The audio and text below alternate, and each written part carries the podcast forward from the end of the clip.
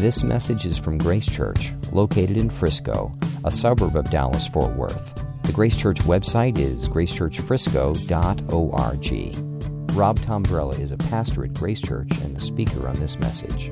Uh, but what we just heard read has got to be one of the greatest surprises in all of history. Now, we don't know the specific backstory on these shepherds, but we know enough of what their life was probably like. To be a shepherd means to make one's work outdoors. It meant that you were at the bottom of the scale of power and privilege. You were a despised class of people, probably owing to your poverty. And uh, these people had a bad reputation in the community of being theft. Some were, but many were not, and that uh, meant they had a bad reputation among people. And their work among the animals kept them from obeying ceremonial laws. They were viewed as unholy and unworthy, and, and really not worthy of God's grace in their lives. See, kids, the fact that nobody today wants to be a shepherd in the school play goes back a long, long way. nobody wanted to be a shepherd way back then either. Well, out of nowhere, Luke tells us these shepherds get the surprise of their life where he says, Suddenly, an angel of the Lord appeared to them. The angel appears out of nowhere. It comes uninvited. It comes unannounced. It comes an awful lot like Uncle Eddie. Now, we can imagine that this is a hallmark holiday experience. After all, who doesn't want an angel visiting you at Christmas with the glory of the Lord shining all around you? That sounds wonderful. We can imagine this, this angel looks a little bit like Roma Downey, uh, perhaps Michael Landon from Highway to Heaven, or Clarence from It's a Wonderful Life. You can take your pick. Uh, if Michael Landon showed up at my Christmas holiday event unannounced, that wouldn't be so bad. That would be an incredible experience. I mean, or Clarence, you know Clarence. How many of you watched uh, It's a Wonderful Life? Clarence, if he showed up with a copy of Tom Sawyer, that would be awesome, wouldn't it? But in the Bible, anytime an angel shows up, it's usually terrifying. We know that's true in this case because the shepherds are filled with great fear, Luke tells us, or overcome with great terror. And the reason for the fear is that the Bible never describes angels as sweet old men who are earning their way and earning their wings in heaven, and especially not, you know, chubby cherubs who are floating around on a cloud somewhere, but rather they're majestic messengers of God Almighty who are more powerful than anything you and I can imagine. And when people experience angels in the Bible, they're either uh, running away from them in fear or they're tempted to bow down in them and, and among them. Either way, you would never ever want to be touched by an angel. And not only that, but they are intensely bright beings. The Bible says that God's inner character is so holy and so pure and beautiful that it physically shines. And that, that shine is called the glory of God. And God's glory is breathtaking in its beauty, but it's also terrifying at the same time because that glory and that brightness shines and exposes every kind of darkness in its path. And angels who behold the shining glory of God nonstop, day and night, keep having this, this bounce off of them anytime on rare occasions they visit earth. 700 years before this night, the old prophet Isaiah told the story of the time he encountered the shining glory of God. In chapter 6 of Isaiah, it says, He saw the glory radiating off of the angels, and he concludes, Woe to me. He pronounces doom upon himself. He says, I'm doomed. My life is over. I'm a dead man. And the reason he thought this, he goes on to say, is because I'm a sinful man. I have filthy lips. And I live among a people with filthy lips. And like these shepherds, Isaiah found out that the glory not only lit up everything that was visible, but it lit up things that were invisible, going all the way into the dark places of his heart to reveal who he really was and what he needed the most. You see, when God shows up, he shows us who we are, and He shows us what we need the most. And so it's only appropriate that the angel goes on to say, Fear not, for behold, I bring you good news of great joy that will be for all the people. For unto you is born this day in the city of David a Savior who is Christ the Lord. Now, is there anything on your Christmas list that tops great joy? You got anything coming your way this Christmas? Wives, have you given hints to your husband, you know, maybe 30 days ago that you're hoping to get tomorrow that's going to bring about great joy? All of us are pursuing and hoping for great joy. And oftentimes in this season, we're hoping for it more than any other times. We really want great joy in our lives. Nobody I've ever met has ever said they don't want great joy. But what the angel announces to these shepherds is that great joy is a person, and he is wrapped in swaddling clothes, and he's lying in a manger. What they're saying is that God, a very God, has lowered himself and become vulnerable and bruisable and able to be betrayed and humiliated and even killed. And before they can even process what that could mean, they get another unwelcomed experience when one angel is suddenly joined by a thousand of his close friends. In verse 13, Luke tells us suddenly there was with the angel a multitude of the heavenly host praising God. A multitude. Now, a host is a large army of a thousand. But this is not just any army of a thousand. This is an army of a thousand angelic beings, like the being that they've just encountered. And this is not just one legion of angels, but it's a multitude of the heavenly host, Luke tells us. And that leads some scholars to think that Luke is indicating that in this moment, every single angel in heaven is showing up for the announcement of the Savior. Now, you thought you had a really big gender reveal party. This is the ultimate reveal party.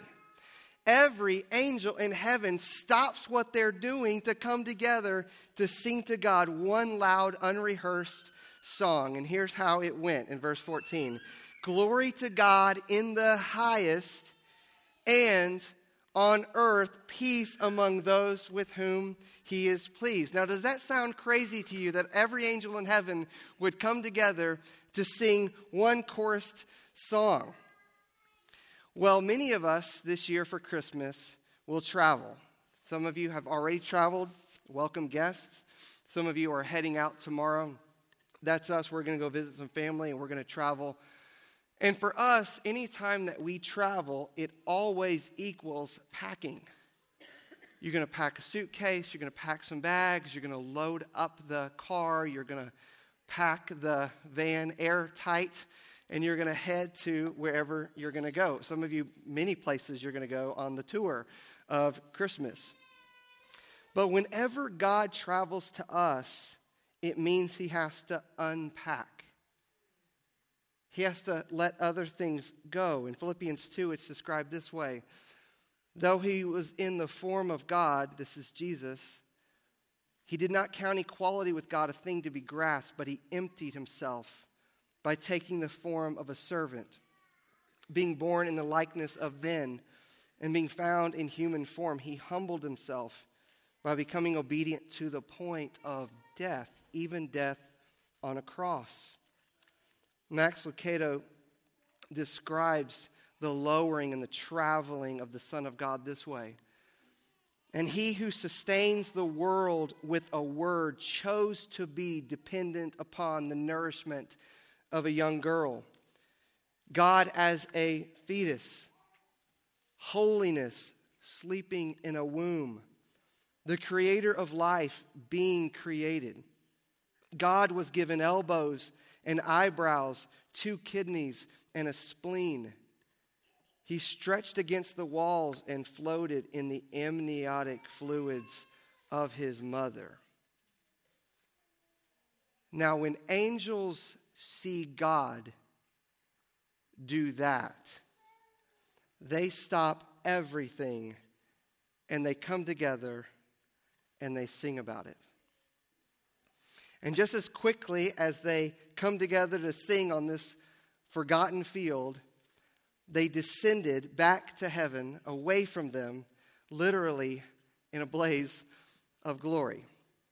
And if you can imagine a super loud place suddenly getting really quiet, the dust settles, their eyes start to adjust back to the dark, everyone catches their breath, they make sure that they're all alive, all their limbs are there. One of the shepherds makes what's got to be the most obvious proposal in history. Let's go over to Bethlehem and see this thing that has happened, which the Lord has made known to us and they all say that's a good idea. That's a crazy idea. Know where, know where you came up with that idea. Let's all do that. Let's all go exactly where the angels have declared for us to go. And so they go. They go in haste, verse 16 tells us. They go and they found Mary and Joseph and the baby lying in a manger. What the angel had said was true. If they obeyed the angel's voice, they would have found the baby, and they did obey, and they did find the baby there. And it says, when they saw it, they made known the saying that had been told them concerning this child. Now, don't miss this. The angel saying the peace of God is with those with whom he is pleased, or some translations say, with whom his favor rests which leads to a very significant question here tonight for all of us. How can I know the peace of God and receive his favor in my life? How can I know that I'm pleasing to God and have that kind of peace?